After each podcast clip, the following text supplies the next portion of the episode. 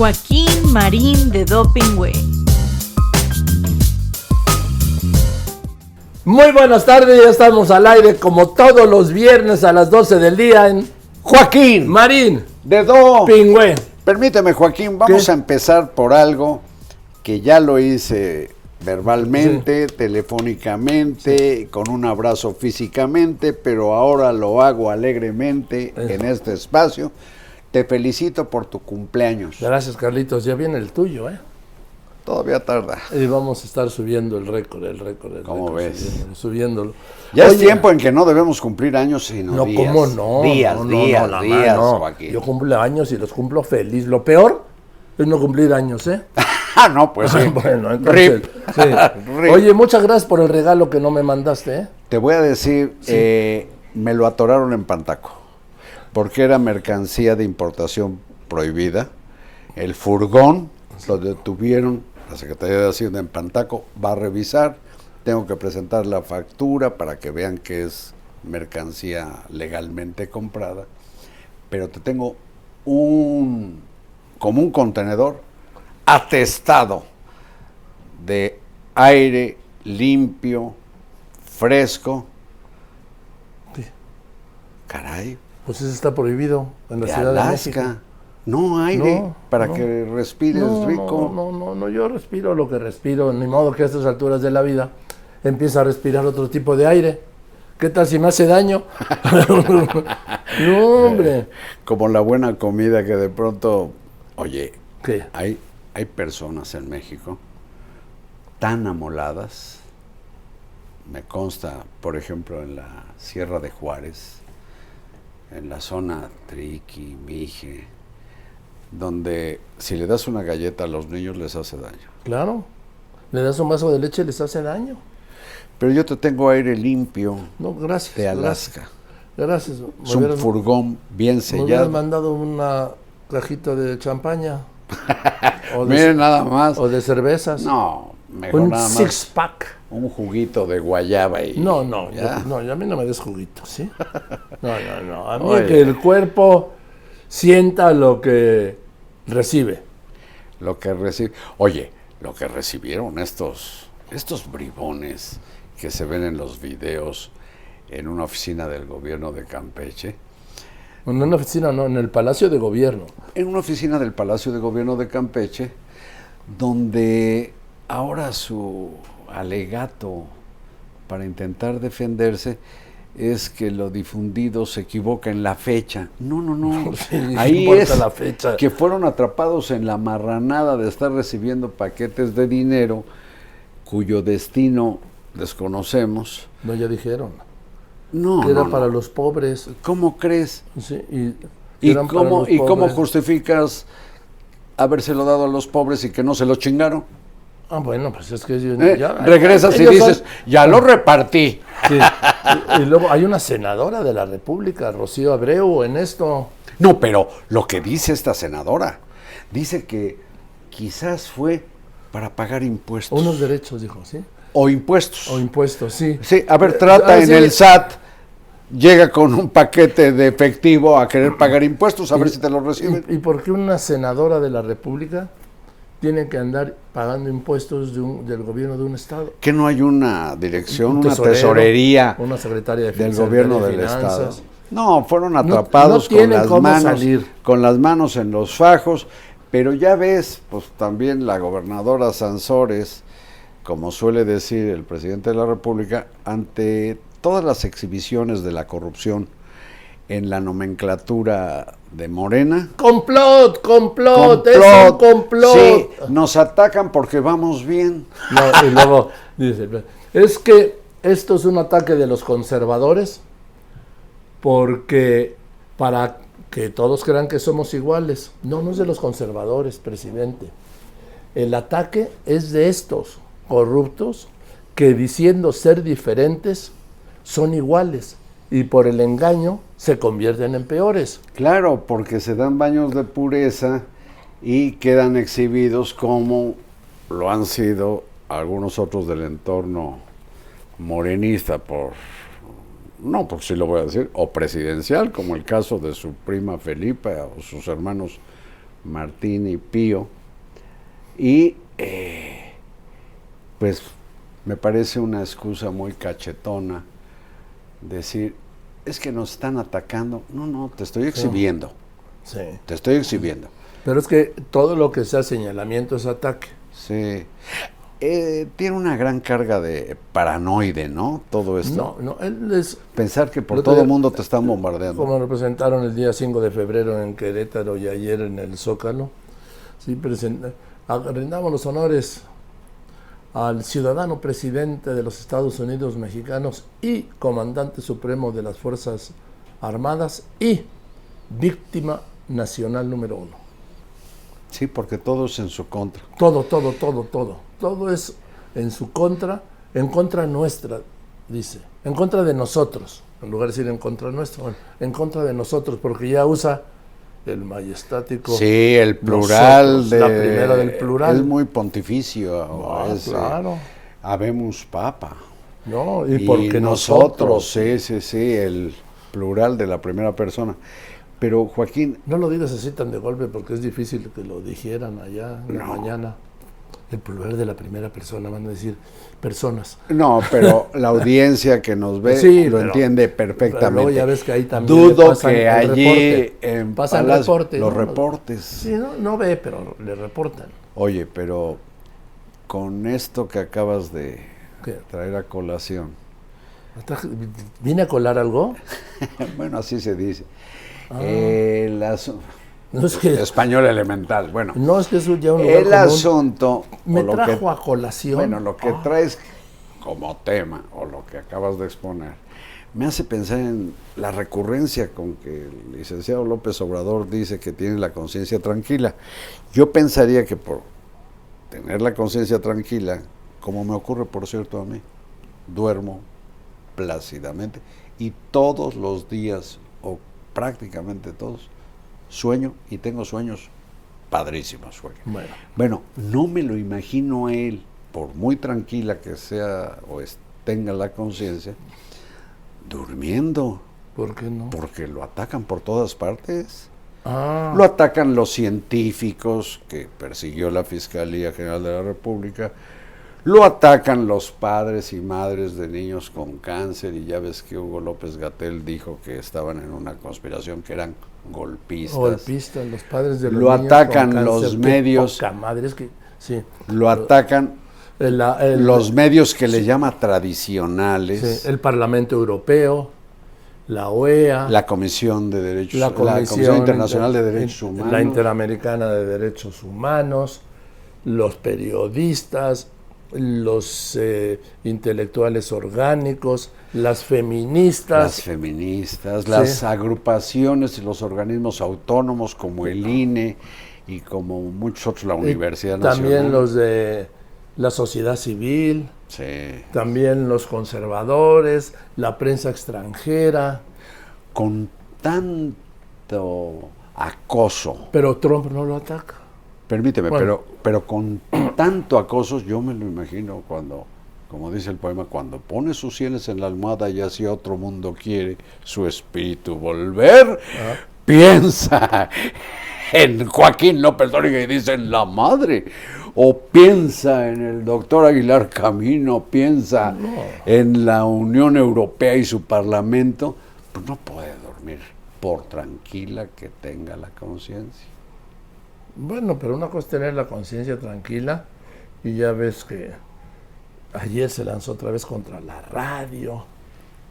Sí, Ah, ah, que, que, que cómo le dieron tanto vuelo a una afirmación que hizo que creo entender lo que quiso decir, Fí- pero ya fíjense, necesita ¿eh? traductor. Creo entender lo que quiso decir. Sí, No es, yo sé lo que dijo. no, porque no lo sé.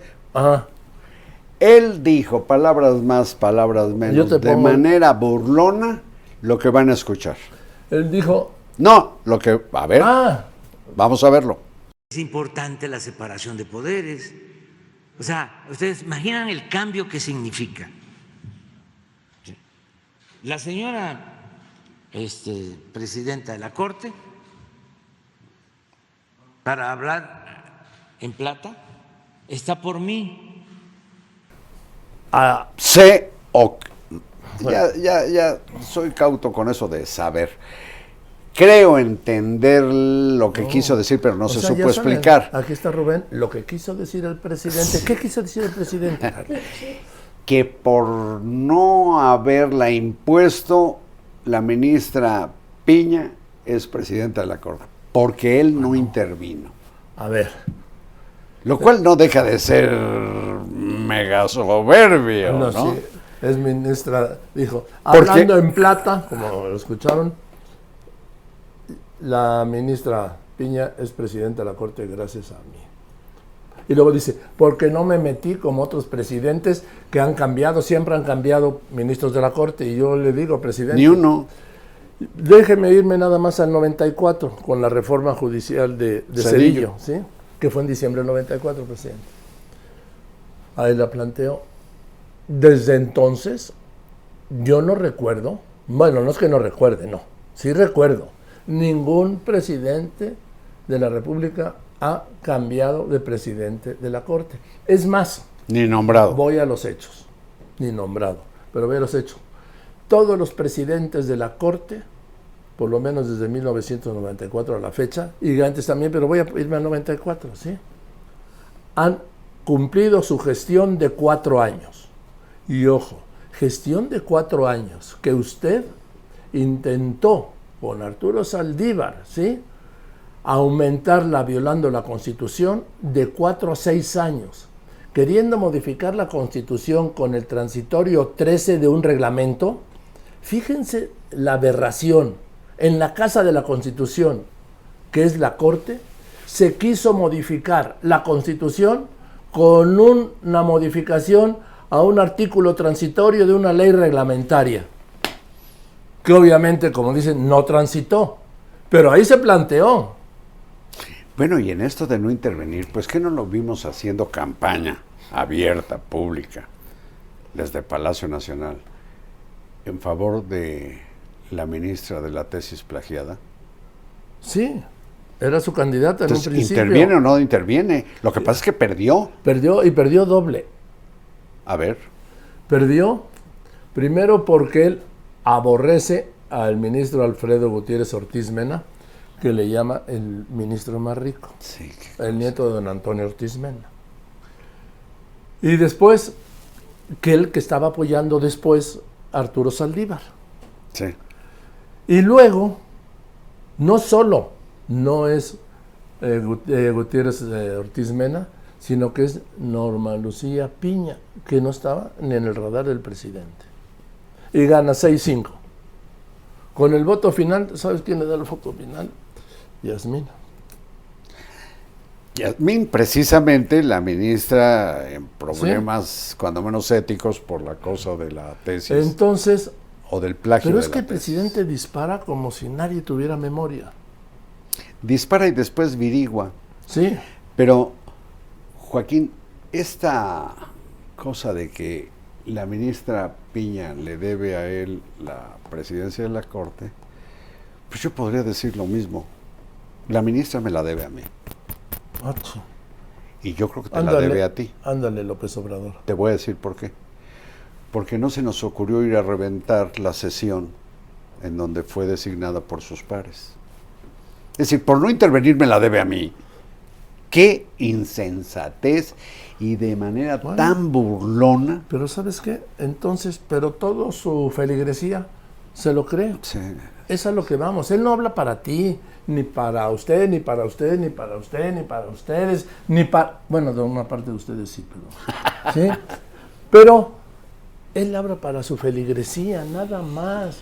Y todo es electoral, Carlos. Todo, Todo. es absolutamente todo, Todo, de cara pero- a las elecciones presidenciales de 2024. Pero permíteme, Joaquín, a propósito de la ministra Norma Lucía Piña, Sí. qué sainete tan vergonzoso, más bien para la parte del Poder Ejecutivo, fue lo que ocurrió el domingo 5 de febrero en el Teatro de la República. Sí, Porque le reprochan a la ministra no haberse puesto de pie cuando... ingresó López Obrador. O entró ahí al escenario. Él, vale la pena ver el video. Él entra, recorre parte de la mesa del presidio, La mitad, pero no saluda a nadie. sin saludar a nadie. Todo el mundo se pone a aplaudir porque llegó el presidente. Y la ministra Piña, que estaba sentada, empieza a aplaudir. y la voz de una mujer dice, dice? comienzan los honores. No, es- y rindamos honores al ciudadano presidente de los Estados Unidos mexicanos y comandante supremo de las Fuerzas Armadas. Pero Esto si me de permites, protocolo. si me permites, vamos a Sí. repetir esta cosa. La ministra está como yo, así, en el momento en que llega el presidente para ocupar su lugar en el centro del presidio. En cuanto dice, en cuanto se escucha que empiezan los honores al presidente, ella hace así y sigue aplaudiendo. ¿Dónde No, está? no, no, ya se pone firmes. O se ponen firmes. Lo que digo es que aplaudió la entrada. Y lo- pero ¿sabes qué? Yo pienso que una dama nunca se debe poner de pie ante un hombre. Eso es lo... Sí. Esa es mi sí, convicción. De acuerdo, yo estoy totalmente. Inclusive en los saludos. No, por supuesto Cuando que no. se levanta una señorita, una señora, una mujer a saludarme, le digo, por favor, no se levante. Deje que los hombres se agachen a Sí. saludarla. Ahora, Eso suponte que es por mi íntima tristeza reaccionaria, que diría aquel López Velarde, pero por elemental decencia. Pero la ministra no hizo ninguna grosería, tuvo la atención de aplaudir y le dice, Jesús Ramírez, Sí. el vocero de presidencia, sube un tuit diciendo que qué lástima que no se hubiera respetado el protocolo. ¿Dónde chingado está escrito que para aplaudirle al presidente pues cuando llega el presidente hay que ponerse de pie. ¿Dónde está escrito? Ah, Le llaman protocolo a lo que es una costumbre. Protocolos, Protocolo es los Bien honores es- al, jefe de Estado. pero si me permites, cuando se habla de protocolos desde el punto de vista legal, estamos hablando, ¿cuáles son los protocolos, por ejemplo, para la actuación en los distintos grados de fuerza de un policía o de un militar? Ahí sí hay protocolos. ¿Sabes dónde hay protocolos? En las notarías. No, permíteme. Los libros se llaman protocolos y ahí se protocolizan las escrituras. Y hay protocolos en casos de emergencia en una planta industrial. Dicen, ah, Chihuahua, Sí, sí, si ver, sale un montón. Regresemos al tema. Lo que digo es que los protocolos, cuando lo son de a de veras, lo que están queriendo decir es que la ministra no respetó pues una especie de costumbre o de tradición. No, no, lo están presentando como no respetó la investidura presidencial. Sí, sí. Lo cual es falso. La señora finalmente se puso de pie y Oye. según yo no debió haberse puesto de pie. Y por ejemplo, y luego veo hablando de protocolos, es que como quitaron la materia de civismo, y ahorita estamos con, están con la revolución de las conciencias y los nuevos libros de texto, Ay, me llamó mucho la atención que el presidente de la mesa directiva del Senado, Alejandro Armenta, que además es, debe medir casi dos metros, 1,90. Sí, ¿verdad? ¿sí? Cuando empiezan los honores al presidente, saluda así. No, es en firmes. Solo se la saluda así cuando son los honores a la bandera. Cuando suena el himno nacional es firmes, tampoco se saluda así, pero es el tema de no haber ido a la escuela, la- el civismo. Se dice cultura elemental, Joaquín. Bueno, y luego, ¿qué tal movieron a Krill de la mesa? Está, está ahí un video. No le perdonan que haya impedido el ingreso al salón de sesiones de los soldados con rifles Armado, sí. poder, Escolta y. rifles de asalto. Escolta y banda de guerra. No le permitió a la escolta ingresar al salón de sesiones armada. Entonces, los honores a la bandera fueron en el vestíbulo de San Lázaro. No se la perdonan. Y que sale la Secretaría de la Defensa con un comunicado otorgándole toda la razón, No, sin mencionarlo, Eso estaba a acordado Santiago. Previamente. Había un acuerdo Pues, previo y al Congreso simplemente no puede entrar nadie armado, punto. Y es otro poder. Uno es el poder ejecutivo, otro el legislativo, otro el judicial, y no tendrían por qué atenerse al... Ah, bueno. pues, imagínate, a la atmósfera militar que se respira en Palacio. Bueno, por eso, cuando ya estaba, ya ve que hay lo que llaman personalizadores. Las tarjetitas. Las tarjetitas es en plástico donde va cada uno. Bueno, pues como al 25 para las 11, la ceremonia era a las 11, llega alguien de presidencia, quita el de Santiago Krill y lo pone en un extremo al lado de la ministra de la Corte, que también estaba en el extremo, y ponen a su lado el del secretario de, Gobernación, Adán Augusto López Hernández, y a la izquierda, de acuerdo al protocolo, como siempre, los 5 de febrero del presidente está el gobernador del estado. Ahora, hace un año, el 5 de febrero, en el mismo escenario, en las mismas condiciones, al celebrar el 105 aniversario de la promulgación de la Constitución de 1917, le habla usted del año pasado, quien se sentó a la derecha del presidente fue el presidente de la Cámara de Diputados. Claro, era un morenista, Gutiérrez Luna. No el panista Krill, ¿verdad? No un panista. Entonces esto se acomoda como viene y como va. El protocolo lo manejan como la ética, querido Joaquín. Hacen elástica la ética. Y el protocolo lo desprotocolizan cuando se les da la gana. A como les conviene. Sí. A como quieren. Tú eres un buen protocolizador. Mira, aquí estamos siguiendo un protocolo.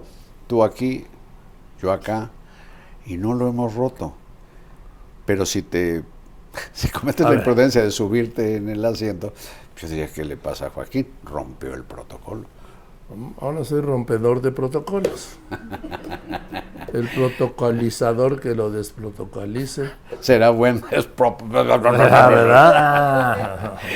Oye, pero Juan. Pinto una vez en Cuento contó de cuentos un ciento y un chico dijo contento, ¿cuánto cuento cuenta cuento? ¿Qué vamos a hacer un concurso? o qué? No, no, no, no, no, no. nomás por Es que me que- provocaste. Que, ya se nos acaban los temas. Nunca. ¿No? No, ¿sabes qué? Que nunca. No, no, no. Tenemos, estamos, Joaquín, quienes nos dedicamos a la información periodística, ante verdaderas vetas de diamantes, sobre todo con el gobierno del licenciado López Obrador. Sí, sí. Pero, además, con sus efectos más allá de las fronteras. Mm. El caso García Luna. Cha, cha, cha, chan, cha, chan. ¿Qué tal que se acaba? Bueno, no se acaba. El lunes la fiscalía anunció sorpresivamente, porque se hablaba de semanas y de meses, que termina la deposición de sus testigos y la aportación de testimonios. De pruebas ni hablar, nos mencionó, sí. Pero bueno, ¿y entonces qué ocurre?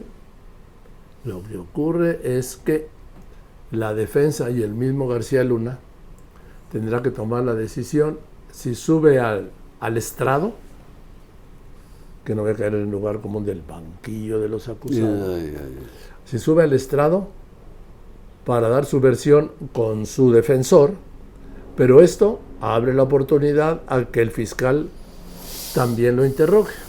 Sí, Pero yo creo que, ¿qué qué? que sí va a subir, porque sabes que a él no se le ha escuchado. También lo pienso, pero vamos a ver qué ocurre. Digo, no es por lo pronto, pero por lo pronto, Joaquín, creo que cabe la pena tomar nota de que la fiscalía, Voy a tomar. aquí tengo yo hojas, también. apunta por Yo favor, también es que vale la pena tomar para nota. que no se te olvide.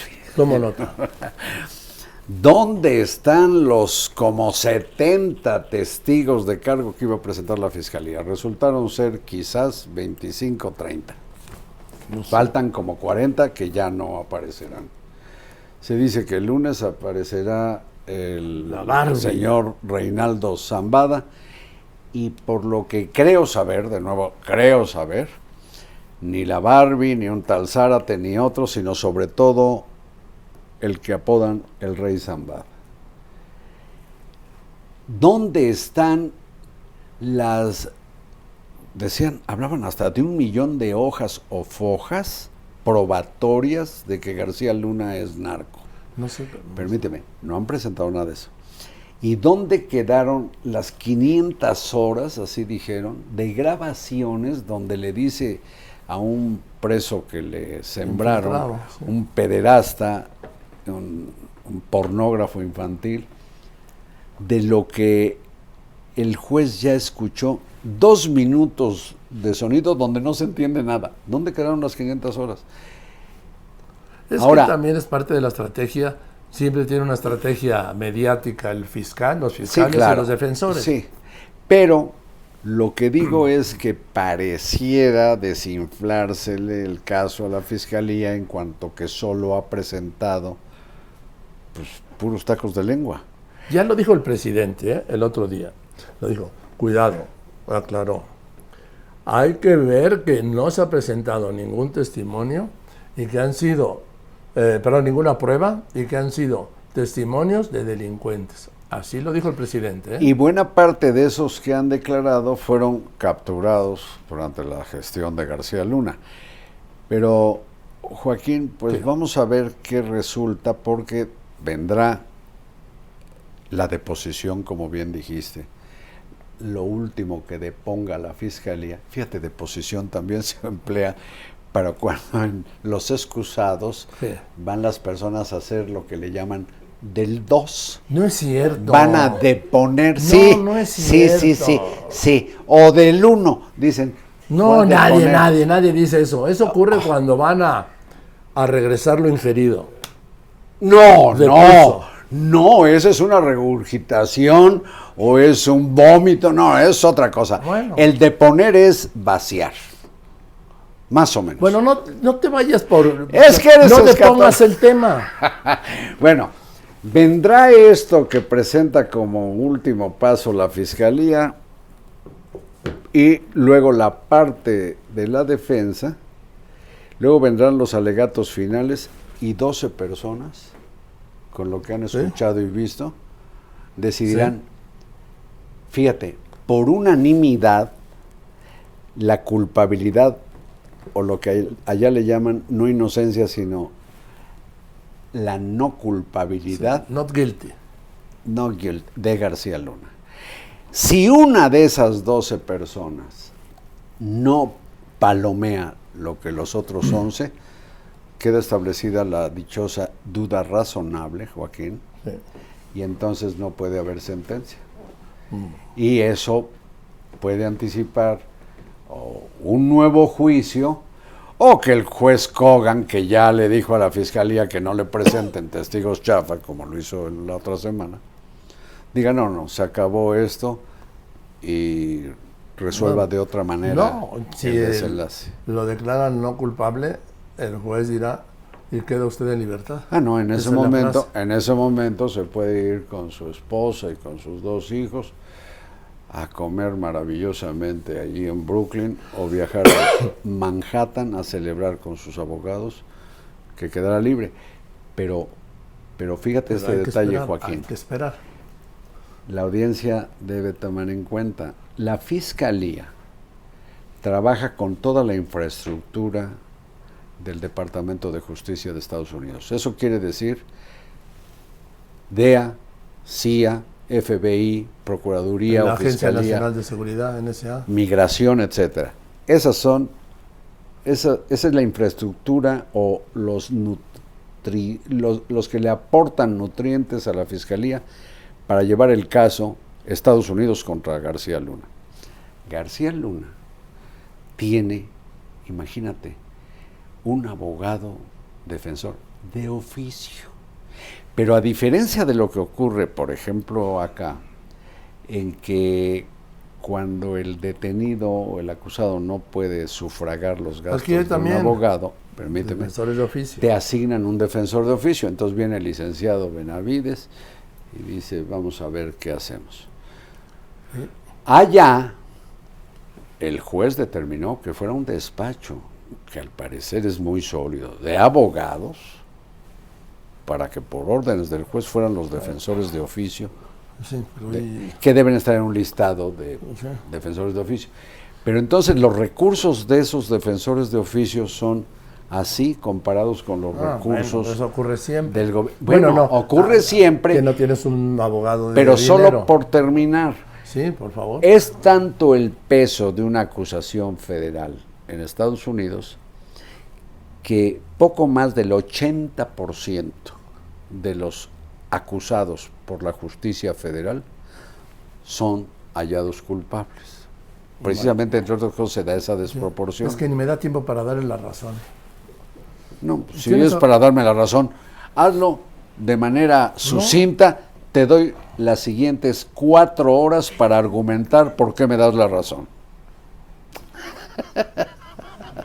Es que no me da tiempo entonces, no te la doy. No, Ah. sí, sí. Sí, porque aquí dice de poner, entre otras cosas, es.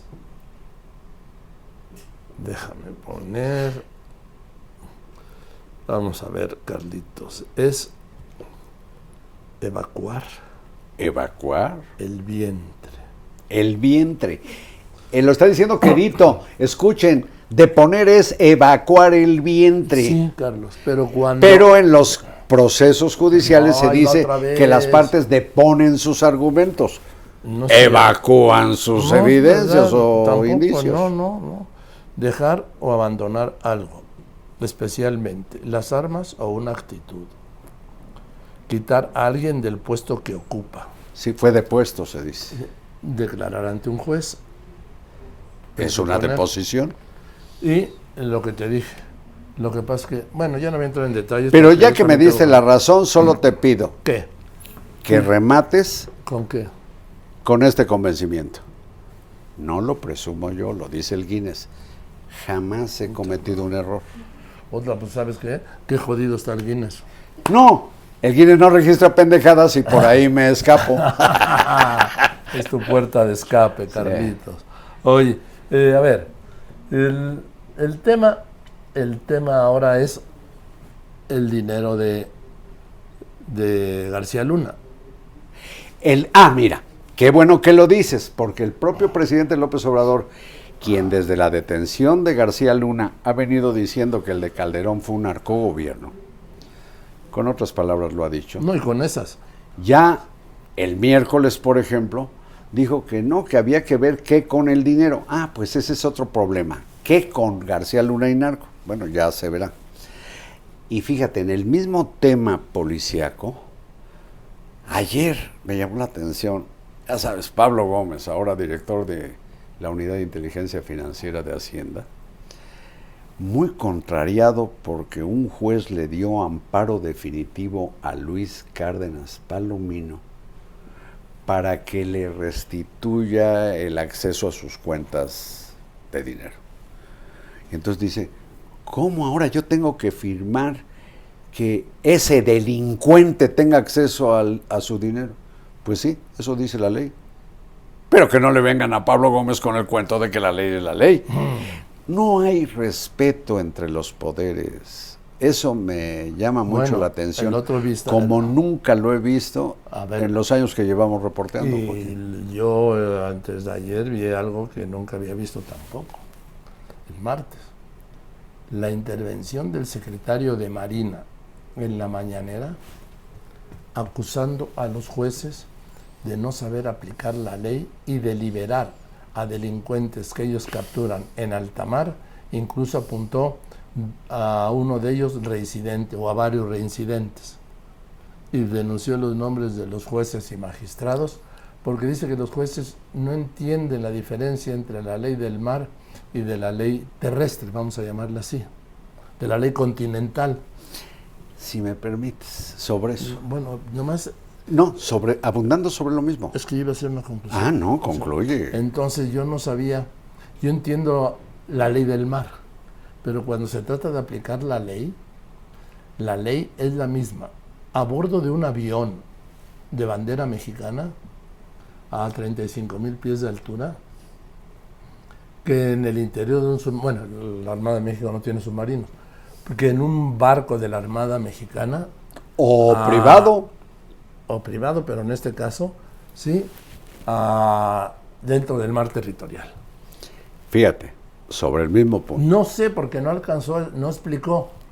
Yo lo busqué, a ver, oiga, almirante, a ver si me puede explicar. No, no answer. Pero mira, sobre el mismo punto, yo pienso que, y de veras, con genuino respeto lo digo para el almirante secretario,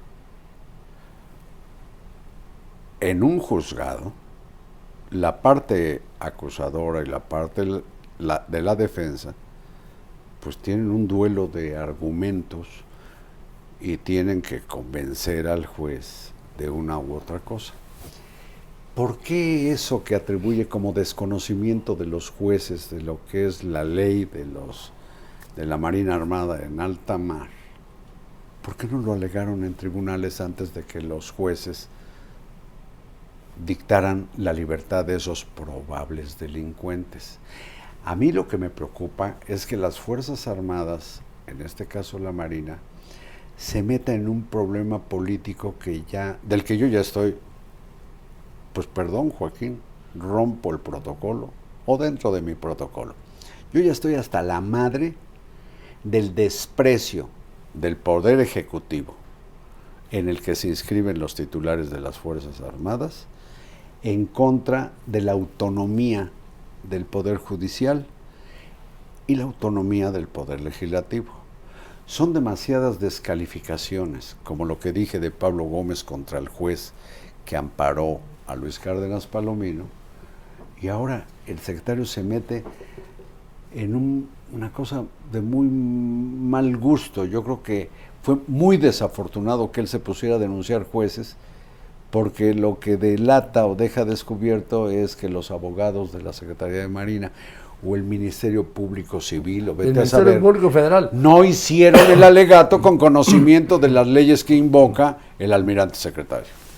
O sea, quien queda exhibida es la Marina. Y ya sabemos que en cosas, casos de detenciones y consignaciones suelen descuidarse realmente las actas de consignación no sé, y luego la oportunidad de estar en el tribunal al pendiente de lo que está ocurriendo, pues quizás para persistir en la acusación. Mira, lo que es un hecho es que el gobierno, históricamente, siempre ha sido pues muy mal abogado. Sí, pero aquí, aquí a lo que me refiero es al golpeteo a entidades. Bueno, pero yo estoy refiriéndome aquí, aquí me estoy refiriendo. Tú puedes referirte a, lo que quieras. Es el gobierno siempre ha sido muy mal abogado. Oye, pero a propósito de fuerzas armadas. ¿Qué? Pues parece que ya no hay duda. ¿Qué? Será el ejército quien se haga cargo de la vigilancia de todo lo que es la aeronavegación en el espacio aéreo mexicano. Eh, sí, fue lo que se aprobó antes de ayer en, en, la Cámara de Diputados. ¿Eso es bueno o malo? No lo sé, Carlos. Yo a, mí, a mí me, me parece que tiene sentido. sí, tú dices que tienes yo, pero yo soy de la idea de que esos son organismos civiles. La Agencia Nacional de Seguridad Aérea. Entonces, están al frente, hay un militar en retiro, pues como hay militares en retiro en todas partes, Carlitos, o marinos. El, aeropuerto de la Ciudad de México está a cargo de un almirante en retiro. El AIFA está a cargo de un general en retiro. Sí, sí. Este, tienen que estar a, cargo de las Fuerzas Armadas. No lo sé. ahí sí no, mira, la, la seguridad. En el mundo suelen estar en manos de autoridades civiles. Sí. Pero aquí, bueno, es que hay condiciones muy, como me dijo alguna vez un, un, periodista que había hecho tonterías en una reunión en Oaxaca, le hablé por teléfono y le dije, oye, ¿por qué haces tal, tal? Dice, es que lo que pasa es que tú no entiendes lo oaxaqueño. Entonces aquí, lo que pasa es que quizás no se entiende bien o tratamos de descifrar lo mexicano. Bueno, eh, y luego también ya está por aprobarse la aerolínea comercial a cargo de la Secretaría de la Defensa Nacional. Pero a mí me extraña que en el presupuesto de egresos de la Federación 2023 no haya ningún apartado para esta empresa y necesitan mucho dinero, claro. Dicen que van a arrancar con 10 aeronaves, más el presidencial, donde yo creo que caben todas las demás. ¿Y qué va a pasar con eso? Y luego la cosa que parece que van a congelar en la Cámara de Diputados de la autorización de, del cabotaje. O sea, la operación de aerolíneas extranjeras. Lo van a congelar, Carlos, porque es mayoría ¿Lo van a aprobar? es mayoría simple. No creo que lo aprueben. Bueno, pues a ver. Aventuro eh, que no lo aprobará. Yo te aseguro, no garantizo, pero te aseguro que sí. ¿Sabes por qué? porque quiere el presidente, Carlos. Pero eso sería la ruina de las aerolíneas nacionales, y particularmente de no- Aeroméxico. ¿Y no se echó el AIFA en Texcoco? ¿Qué tanto es tantito de lo que es una decisión de el cabotaje? Lo voy a explicar muy rápidamente. En la actualidad, las líneas aerolíneas extranjeras no pueden hacer movimiento de pasajeros en México. O sea, Volar de la Ciudad de México a Acapulco, viceversa, o No. de Tijuana a Yucatán. Sí. O sea que eh, si hubiera un vuelo Nueva York, México, Acapulco, por decir algo, eh, no podrían transportar pasajeros de México a Acapulco, ¿sí? Ni de Acapulco a México. Se tendría que ir, pues que los que se bajen a Acapulco, como es ahora, en México no existe esa ruta, pero vamos, estoy tratando de dar una idea. Aquí lo que me decía el secretario general de la ASPA, ¿sí? Asociación de, pil- de Pilotos Asociación Aviadores. Sindical de Pilotos Aviadores, es que México tiene la tercera o cuarta flota mundial de aviación civil, de aviación privada. Órale. Y que entonces todas son compañías mexicanas. Y que entonces, pues si se permite el cabotaje, se iban a ir a Estados Unidos o al Caribe o, o a Centroamérica para establecer, sobre todo Estados Unidos, para establecer ahí la empresa, trasladarla de México allá por asunto fiscal y de mantenimiento y de piezas y todo Les eso. convendría más. Sí. Y luego harían lo mismo que hacen hoy en vuelos locales en México. Que hoy no lo. Las compañías de aerotaxis extranjeras sí pueden volar de Miami a México, pero no pueden volar de México a Cancún. No pueden llevar a nadie. Claro, ¿no? Entonces, eso. Después, Carlitos, está lo de la categoría 1 que hemos hablado mil veces. Y que no, va a jalar, ¿eh? No va a jalar porque te voy a decir una cosa. Tienen que aprobar todavía dos iniciativas que exigió la Administración Federal de Aviación de Estados Unidos, entre otras cosas. Entre otras cosas. Entonces, Te aprendo mucho, Juan. sí, gracias, Carlitos. ¿Sabes? Nada más te digo que antes de la, antes de la degradación, las aerolíneas mexicanas tenían el 35% de los vuelos a Estados Unidos y las estadounidenses el 65%.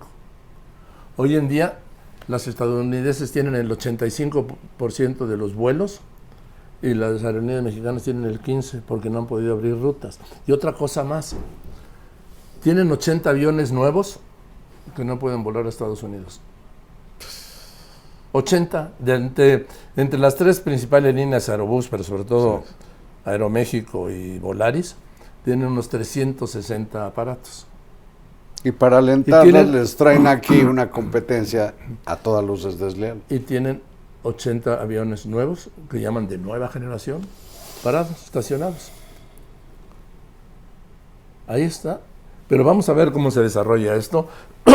y también Pero a propósito, perdóname, Sí. en esta cosa del transporte, pasada la cosa aérea, en la terrestre, ¿qué te parece? Los sofismas con que justifican un aumento de tarifas en el cobro de casetas, Ah, ¡Qué mentiroso! en el cobro de casetas de peaje Sí, sí, o autopistas de... sí. Que Sí, se de tienen que peaje, sí. pagar. Las del gobierno.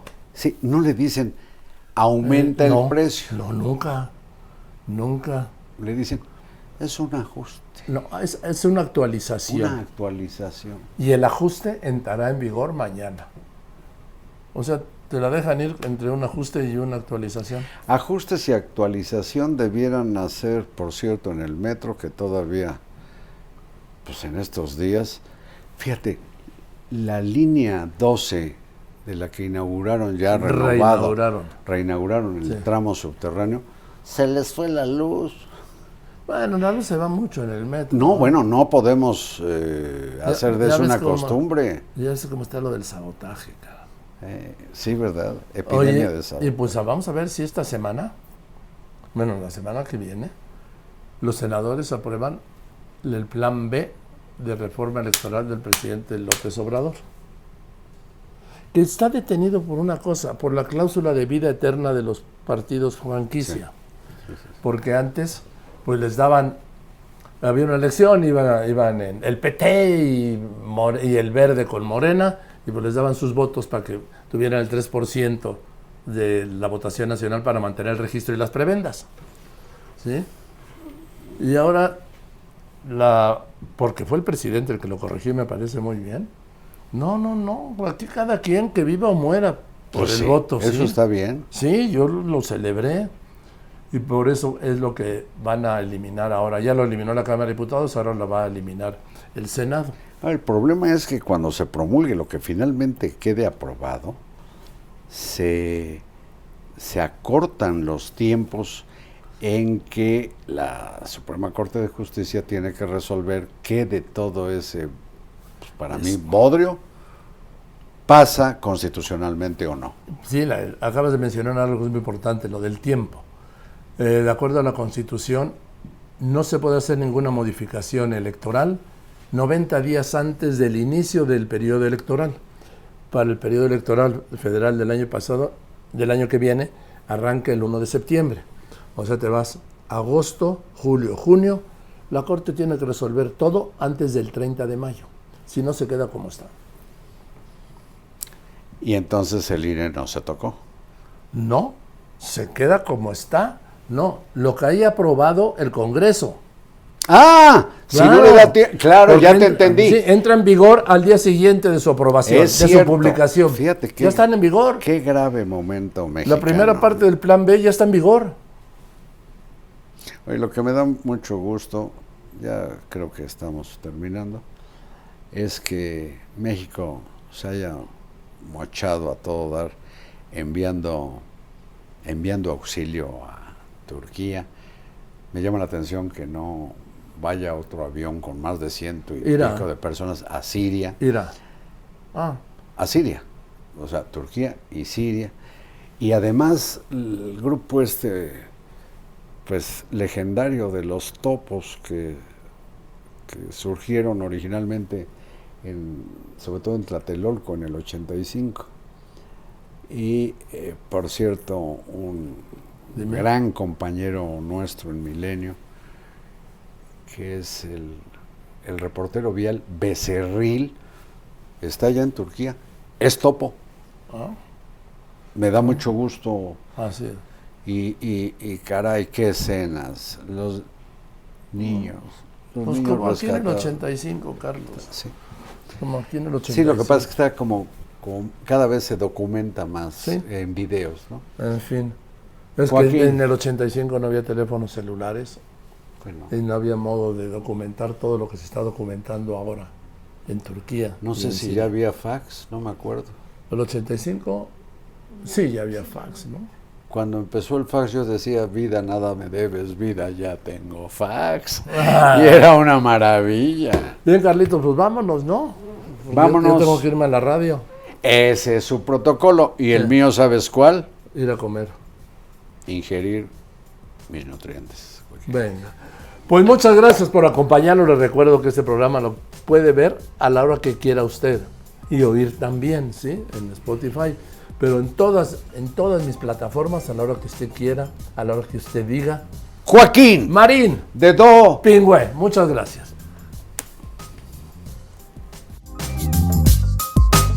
Joaquín Marín de Dopingway.